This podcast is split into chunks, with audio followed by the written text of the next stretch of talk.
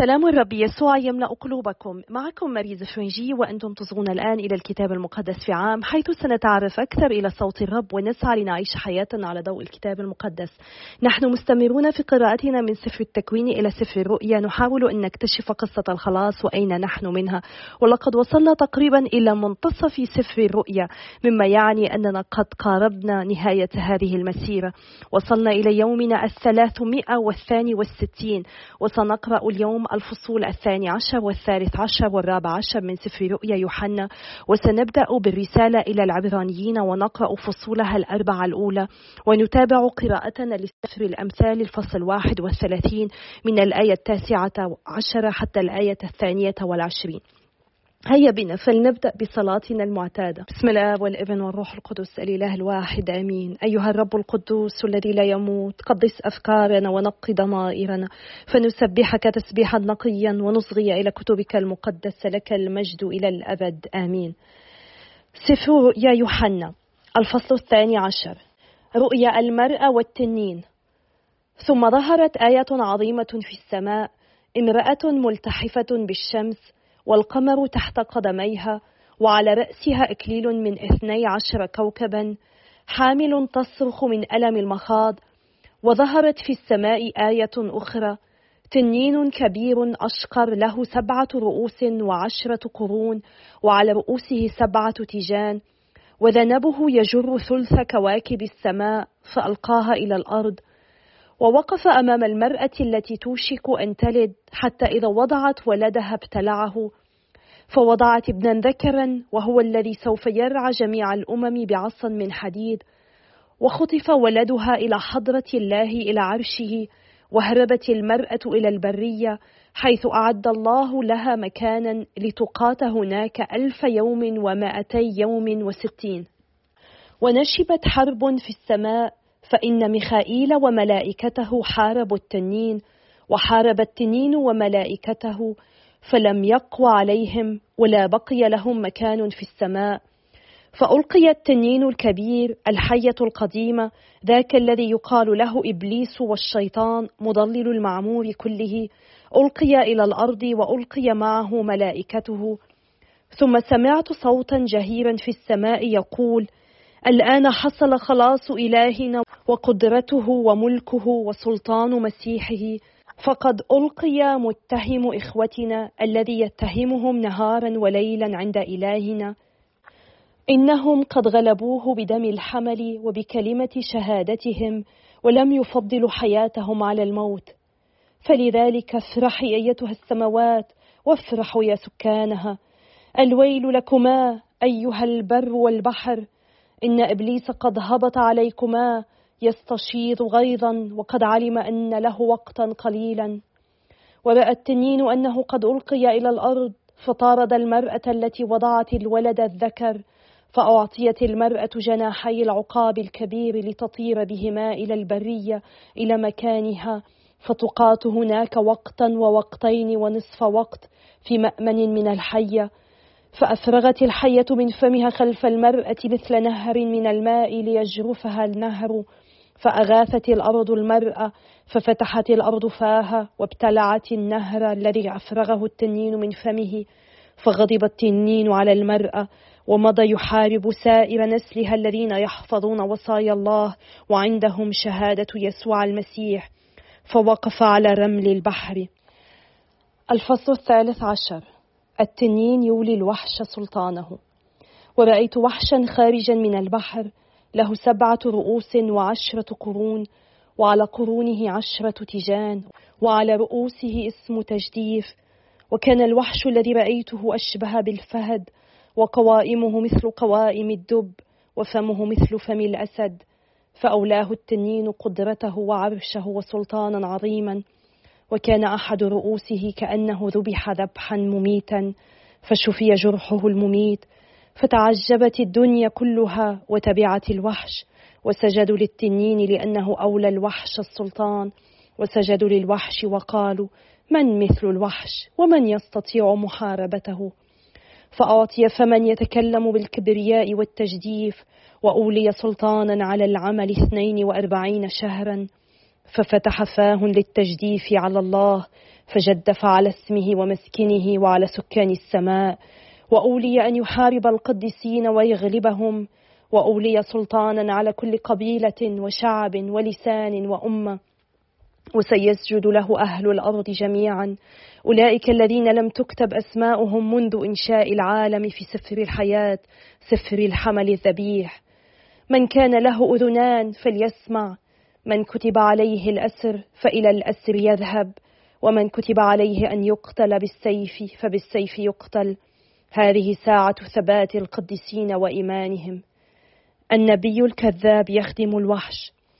ورأيت وحشا آخر خارجا من الأرض وكان له قرنان أشبه بقرني الحمل ولكنه يتكلم مثل تنين. وكل سلطان الوحش الأول يتولاه بمحضر منه فجعل الأرض وأهلها يسجدون للوحش الأول الذي شفي من جرحه المميت ويأتي بخوارق عظيمة حتى إنه ينزل نارا من السماء على الأرض بمحضر من الناس ويضل أهل الأرض بالخوارق التي أوتي أن يجريها بمحضر من الوحش ويشير على أهل الأرض بأن يصنعوا صورة للوحش الذي جرح بالسيف وظل حيا. وأوتي أن يعطي صورة الوحش نفسا حتى إن صورة الوحش تكلمت وجعلت جميع الذين لا يسجدون لصورة الوحش يقتلون وجعل جميع الناس صغارا وكبارا أغنياء وفقراء أحرارا وعبيدا يسمون يدهم اليمنى أو جبهتهم فلا يستطيع أحد أن يشتري أو يبيع إلا إذا كانت عليه سمة باسم الوحش أو بعدد اسمه هذه ساعة الحذاقة فمن كان ذكيا فليحسب عدد اسم الوحش. إنه عدد اسم إنسان وعدده ستمائة وستة وستون. الفصل الرابع عشر. أصحاب الحمل. ورأيت حملا واقفا على جبل صهيون ومعه مائة وأربعة وأربعون ألفا كتب على جباههم اسمه واسم أبيه. وسمعت صوتا من السماء كخرير مياه غزيرة وكدوي رعد قاصف. وكان الصوت الذي سمعته أشبه بالصوت الذي يخرجه العازفون بالكنارات في عزفهم بكناراتهم. وكانوا يرتلون نشيدا جديدا أمام العرش وأمام الأحياء الأربعة والشيوخ. ولم يستطع أحد أن يتعلم النشيد إلا المائة والأربعة والأربعون الفا الذين افتدوا من الأرض. هؤلاء هم الذين لم يتنجسوا بالنساء فهم أبكار. هؤلاء هم الذين يتبعون الحمل أينما يذهب. هؤلاء هم الذين افتدوا من بين الناس باكورة لله والحمل وفي أفواههم لم يوجد كذب. إنهم لا عيب فيهم. الملائكة تنذر بيوم الدينونة. ورأيت ملاكا آخر يطير في كبد السماء معه بشارة أبدية يبشر بها المقيمين في الأرض من كل أمة وقبيلة ولسان وشعب فيقول بأعلى صوته اتقوا الله ومجدوه فقد أتت ساعة دينونته فاسجد لمن خلق السماء والبر والبحر والينابيع وتبعه ملاك آخر ثان يقول سقطت سقطت بابل العظيمة التي من خمرة ثورة بغائها سقط جميع الأمم وتبعهما ملاك آخر ثالث يقول بأعلى صوته من سجد للوحش وصورته وتلقى سمة على جبهته أو يده فسيشرب هو أيضا من خمرة سخط الله مسكوبة صرفا في كأس غضبه ويعاني العذاب في النار والكبريت أمام الملائكة الأطهار وأمام الحمل ودخان عذابهم يتصاعد أبد الدهور. ولا راحة في النهار والليل للساجدين للوحش وصورته ولمن يتلقى سمة الوحش. هذه ساعة ثبات القديسين الذين يحافظون على وصايا الله والإيمان بيسوع. وسمعت صوتا من السماء يقول اكتب طوبى منذ الآن للأموات الذين يموتون في الرب. أجل يقول الروح فليستريحوا من جهودهم لأن أعمالهم تتبعهم. حصاد الوثنيين ورأيت غمامة بيضاء وعلى الغمامة جالسا من هو أشبه بابن إنسان. على رأسه إكليل من ذهب وبيده منجل مسنون. وخرج من الهيكل ملاك آخر يصيح صياحا عاليا بالجالس على الغمامة. أرسل منجلك واحصد لقد جاءت ساعة الحصاد. فقد نضج حصاد الأرض. فألقى الجالس على الغمامة منجله في الأرض فحصدت الأرض وخرج ملاك آخر من الهيكل الذي في السماء ومعه وأيضا منجل مسنون وخرج من المذبح ملاك آخر له سلطان على النار فصاح صياحا عاليا بصاحب المنجل المسنون. أرسل منجلك المسنون واقطف عناقيد كرم الأرض لأن عنبها قد نضج. فألقى الملاك منجله في الأرض وقطف كرم الأرض وألقى العنب في معصرة سخط الله المعصرة الكبيرة. فديست المعصرة بالأقدام في خارج المدينة فخرج من المعصرة دم فارتفع حتى بلغ لجم الخيل على مدى ألف وستمائة غلوة. الرسالة إلى العبرانيين الفصل الأول. عظمة ابن الله المتجسد. إن الله بعدما كلم الآباء قديما بالأنبياء مرات كثيرة بوجوه كثيرة كلمنا في آخر الأيام هذه بابن جعله وارثا لكل شيء وبه أنشأ العالمين. هو شعاع مجده وصورة جوهره يحفظ كل شيء بقوة كلمته. وبعدما قام بالتطهير من الخطايا جلس عن يمين ذي الجلال في العلا فكان أعظم من الملائكة بمقدار ما للاسم الذي ورثه من فضل على أسمائهم. برهان الكتاب المقدس. فلمن من الملائكة قال الله يوما أنت ابني وأنا اليوم ولدتك؟ وقال أيضا إني سأكون له أبا وهو يكون لي ابنا. ويقول عند إدخال البكر إلى العالم ولتسجد له جميع ملائكة الله. وفي الملائكة يقول جعل من ملائكته أرواحا ومن خدمه لهيب نار. وفي الإبن يقول إن عرشك اللهم لأبد الدهور وصولجان الاستقامة صولجان ملكك. أحببت البر وأبغضت الإثم لذلك اللهم مسحك إلهك بزيت الابتهاج دون أصحابك. وقال أيضا ربي أنت في البدء أسست الأرض والسماوات صنع يديك. هي تزول وأنت تبقى وكلها كالثوب تبلى وطي الرداء تطويها وكالثوب تتبدل وأنت أنت وسنوك لا تنتهي. فلمن من الملائكة قال الله يوما اجلس عن يميني حتى أجعل أعداءك موطئا لقدميك. أما هم كلهم أرواح مكلفون بالخدمة يرسلون من أجل الذين سيرثون الخلاص. الفصل الثاني عظة. لذلك يجب أن نزداد اهتماما بما سمعناه مخافة أن نتيه عن الطريق.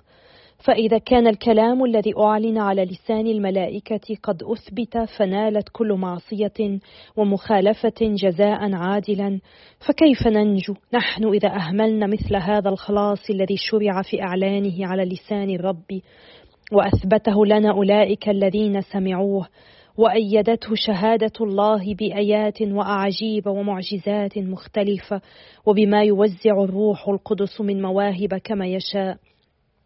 الفداء من عمل المسيح لا من عمل الملائكة. فإنه لم يخضع للملائكة العالم المقبل الذي عليه نتكلم. فقد شهد بعضهم في مكان من الكتاب قال ما الإنسان فتذكره؟ وما ابن الإنسان فتنظر إليه؟ حططته قليلا دون الملائكة وكللته بالمجد والكرامة وأخضعت كل شيء تحت قدميه. فإذا أخضع له كل شيء فإنه لم يدع شيئا غير خاضع له على أننا لا نرى الآن كل شيء مخضعا له. ولكن ذاك الذي حط قليلا دون الملائكة أعني يسوع. نشاهده مكللا بالمجد والكرامة لأنه عانى الموت. وهكذا بنعمة الله ذاق الموت من أجل كل إنسان. فذاك الذي من أجله كل شيء وبه كل شيء وقد أراد أن يقود إلى المجد كثيرا من الأبناء كان يحسن به أن يجعل مبدئ خلاصهم مكملا بالآلام. لأن كلا من المقدس والمقدسين له أصل واحد ولذلك لا يستحي أن يدعوهم إخوة حيث يقول سأبشر باسمك إخوتي وفي وسط الجماعة أسبحك ويقول أيضا سأجعل اتكالي عليه وأيضا ها أنا ذا والأبناء الذين وهبهم لي الله. فلما كان الأبناء شركاء في الدم واللحم شاركهم هو أيضا فيهما مشاركة تامة ليكسر بموته شوكة ذاك الذي له القدرة على الموت أي إبليس. ويحرر الذين ظلوا طوال حياتهم في العبودية مخافة الموت. فإنه كما لا يخفى عليكم لم يقم لنصرة الملائكة بل قام لنصرة نسل إبراهيم. فحق عليه أن يكون مشابها لإخوته في كل شيء ليكون عظيم كهنة رحيما مؤتمنا عند الله فيكفر خطايا الشعب. ولأنه قد ابتلي هو نفسه بالآلام فهو قادر على إغاثة المبتلين. الفصل الثالث. المسيح يفوق موسى. لذلك أيها الإخوة القديسون المشتركون في دعوة سماوية تأملوا رسول شهادتنا وعظيم كهنتها يسوع فهو مؤتمن للذي أقامه كما كان شأن موسى في بيته أجمع. فإن المجد الذي كان أهلا له يفوق مجد موسى بمقدار ما لباني البيت من فضل على البيت فكل بيت له بان وباني كل شيء هو الله. وقد كان موسى مؤتمنا في بيته أجمع لكونه قيما يشهد على ما سوف يقال. أما المسيح فهو مؤتمن على بيته لكونه ابنا ونحن بيته إن احتفظنا بالثقة وفخر الرجاء. كيف الوصول إلى دار راحة الله؟ لذلك كما يقول الروح القدس اليوم إذا سمعتم صوته فلا تقص قلوبكم كما حدث عند السخط يوم التجربة في البرية حيث جربني أباؤكم واختبروني فرأوا أعمالي مدة أربعين سنة. لذلك استجزت غضبا على ذاك الجيل وقلت قلوبهم في الضلال أبدا. ولم يعرفوا هم سبلي فأقسمت في غضبي أن لن يدخلوا راحتي. احذروا أيها الإخوة أن يكون لأحدكم قلب شرير ترده قلة إيمانه عن الله الحي. ولكن ليشدد بعضكم بعضا كل يوم ما دام إعلان هذا اليوم لئلا يقسو أحدكم بخديعة من الخطيئة. فقد صرنا شركاء المسيح إذا احتفظنا بالثقة التي كنا عليها في البدء ثابتة إلى النهاية فلا ندعها تتزعزع. ما دام يقال اليوم إذا سمعتم صوته فلا تقص قلوبكم كما حدث عند السخط. فمن هم الذين أسخطوه بعدما سمعوه؟ أما هم جميع الذين خرجوا من مصر عن يد موسى؟ فعلى من استشاط غضبا أربعين سنة؟ أليس على الذين خطئوا فسقطت جثثهم في البرية؟ ولمن أقسم أن لن يدخلوا راحته؟ أليس للذين عصوه؟ ونرى أنهم لن يستطيعوا الدخول لقلة إيمانهم. الفصل الرابع. فلنخش إذا أن يثبت على أحدكم أنه متأخر ما دام هناك موعد الدخول في راحته. فقد بشرنا به نحن أيضا كما بشر به أولئك. ولكنهم لم ينتفعوا بالكلمة التي سمعوها لأنهم لم يتحدوا في الإيمان بالذين كانوا يسمعون. فإننا نحن المؤمنين ندخل الراحة على ما قال فأقسمت في غضبي أن لن يدخل راحتي. أجل إن أعماله قد تمت منذ إنشاء العالم. فقد قال في مكان من الكتاب في شأن اليوم السابع واستراح الله في اليوم السابع من جميع أعماله. وقال أيضا في المكان نفسه لن يدخل راحتي.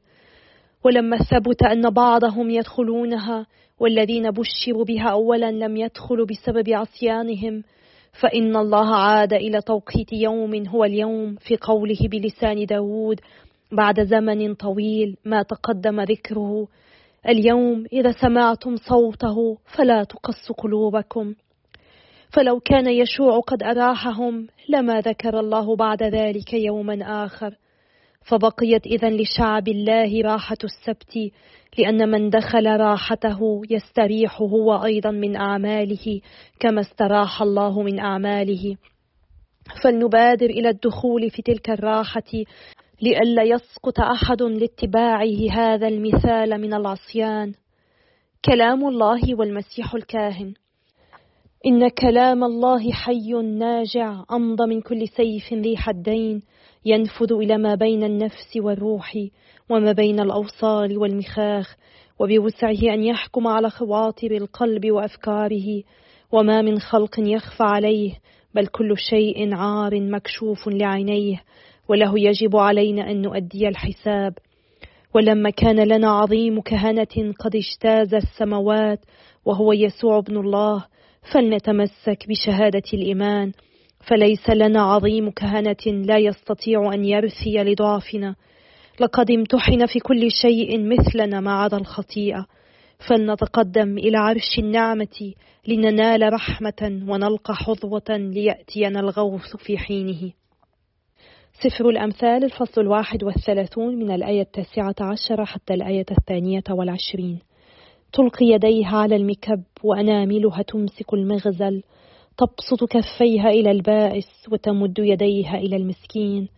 لا تخاف على بيتها من الثلج لأن أهل بيتها جميعهم لابسون ثيابا مضاعفة. تصنع لنفسها أغطية ولباسها الكتان الناعم والأرجوان. أيها الآب السماوي إننا نسبحك ونمجدك ونشكرك. نشكرك لأنك أوصلتنا لهذا اليوم لأنك تعطينا كتابا جديدا نبدأ بقراءته اليوم الرسالة إلى العبرانيين. نطلب منك يا رب أن تفتح عقولنا أن تنيرنا حتى نفهم ما أنت تقول لنا حتى نفهم ما نسمع.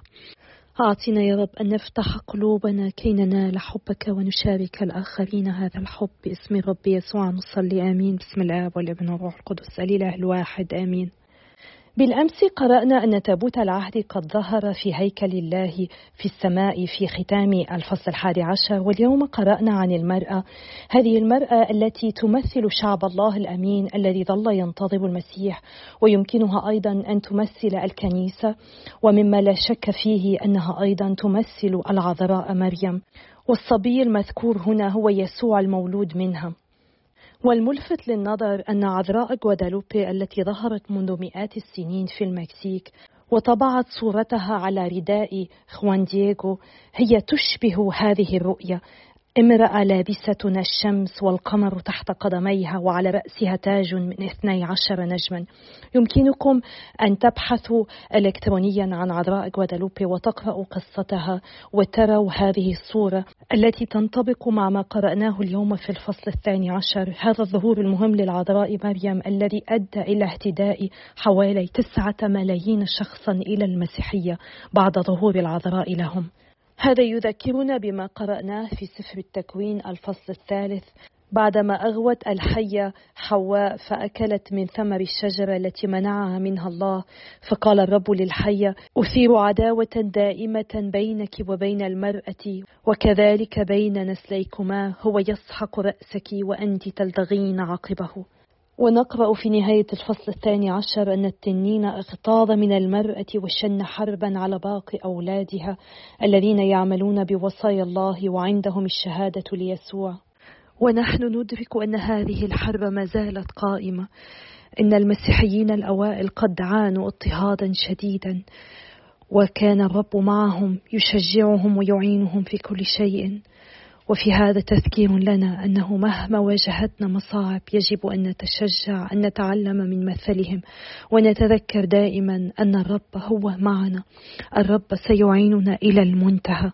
هذه الحرب ما زالت تشتعل ولكن نتيجتها قد حسمت بالفعل. فإن الشرير وأتباعه قد انهزموا بالفعل وسيفنون. علينا أن نتشجع وأن نبقي ثقتنا بالرب مهما اشتد الشر في العالم لأن الشيطان يحارب أكثر كل يوم كي يجذب المزيد من الناس إلى صفوفه. أما الذين ينتمون إلى المسيح هم يقاتلون في صف الله وهو يضمن لهم النصر ولن يخسر الله هذه الحرب لأن الله هو الضابط كل شيء هو أقوى من كل شر. ولكن يجب علينا نحن أيضا ألا نخسر هذه المعركة في أرواحنا. علينا أن نثبت في عيش مسيحيتنا أن نثبت في شهادتنا للرب يسوع ألا نتردد في التزاماتنا بعيش مسيحيتنا. إننا نجتاز معركة روحية عظيمة وليس هناك وقت للتردد. علينا أن نجاهد أن نثابر. علينا أن نثبت وأن نصلي من أجل بعضنا البعض دائما حتى يعطينا الرب نعمة الثبات حتى الممات. بدأنا اليوم بقراءة الرسالة إلى العبرانيين التي يقترح البعض أن بولس هو كاتبها أو ربما لوقا أو برنابا. أيا كان الكاتب فإنه يتحدث عن تيموتاوس كأخ. نحن لا ندرك بالتأكيد هوية كاتب هذه الرسالة ولكننا ندرك أنها كتبت للمسيحيين العبرانيين الذين ربما كانوا يفكرون في الارتداد إلى اليهودية ربما بسبب عدم نضجهم كنتيجة لما لديهم من نقص في فهم الحقائق الكتابية وهم يبدون كأنهم جيل ثاني من المسيحيين. كما يبدو من الآية الثالثة في الفصل الثاني حيث نقرأ إن الرب يسوع نفسه قد أعلنه أولا ثم تثبت لنا من الذين سمعوه مباشرة. مما يعني أن شهود العيان الذين عاينوا بأنفسهم خدمة يسوع قد سلموا تعاليمه إلى من كتبت لهم هذه الرسالة مما يجعلهم الجيل الثاني من المسيحيين الذين لم يروا يسوع المسيح وهو في الجسد. ونحن مثلهم. لم نرى يسوع شخصيا لكننا نبني إيماننا بيسوع على ما قرأناه في الكتاب المقدس وتقليد الكنيسة. وبالطبع أيضا من خلال اختباراتنا الشخصية في علاقتنا معه. والرسالة إلى العبرانيين تصف بالتفصيل كيف تمم يسوع المسيح مواعيد العهد القديم ونبوءاته. فقد كان اليهود يؤمنون بأسفار العهد القديم لكن معظمهم رفضوا يسوع كالمسيح المنتظر. ويبدأ كاتب هذه الرسالة بإظهار سمو المسيح وسيادته ويقول إن يسوع هو أعظم من الملائكة ومن موسى وإن الملائكة هم يعبدونه يسجدون له. يسوع المسيح هو ابن الله البكر الوحيد وهو يتشارك مع الله الآب بنفس الطبيعة الإلهية. ونقرأ في الآية التاسعة من الفصل الثاني أن المسيح مكللا بالمجد والكرامة لأنه قاس الموت. إن محبة الله قد قادت المسيح إلى الموت ويا له من تناقض. إلا أن المحبة يمكن أن تتضمن بل وغالبا هي تتضمن التضحية والألم. الرب يسوع لم يأتي إلى العالم ليكسب جاها أو سلطة سياسية لكن بالحري ليتألم ويموت حتى نحيا نحن حتى يكون لنا نصيبا معه في السماء في يوم من الأيام.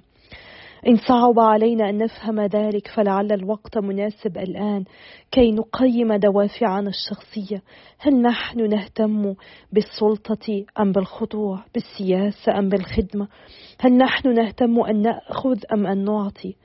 إذا كانت المحبة وليست الأنانية دافعنا فربما نحن نلقى بعد الألم أيضا. وهذا دليل خير. هذا يعني أننا حقا في صحبة ربي الذي عانى الكثير بسبب حبه لكل واحد منا.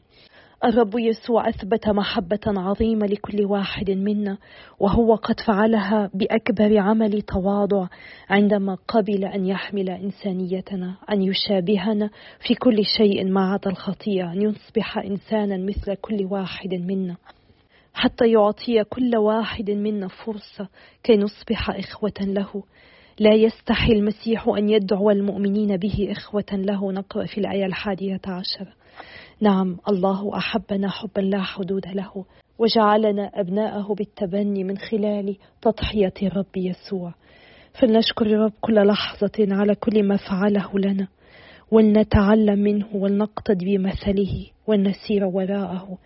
نسعى أن نتشبه فيه أن نحمل صليبنا بكل فرح ورجاء متذكرين أن هذه هي درب القداسة أنا أصلي لأجلكم وأتشكركم على صلواتكم وتشجيعاتكم وإلى اللقاء غدا يوم آخر اليوم الثلاثمائة والثلاثة والستين بإذن الله.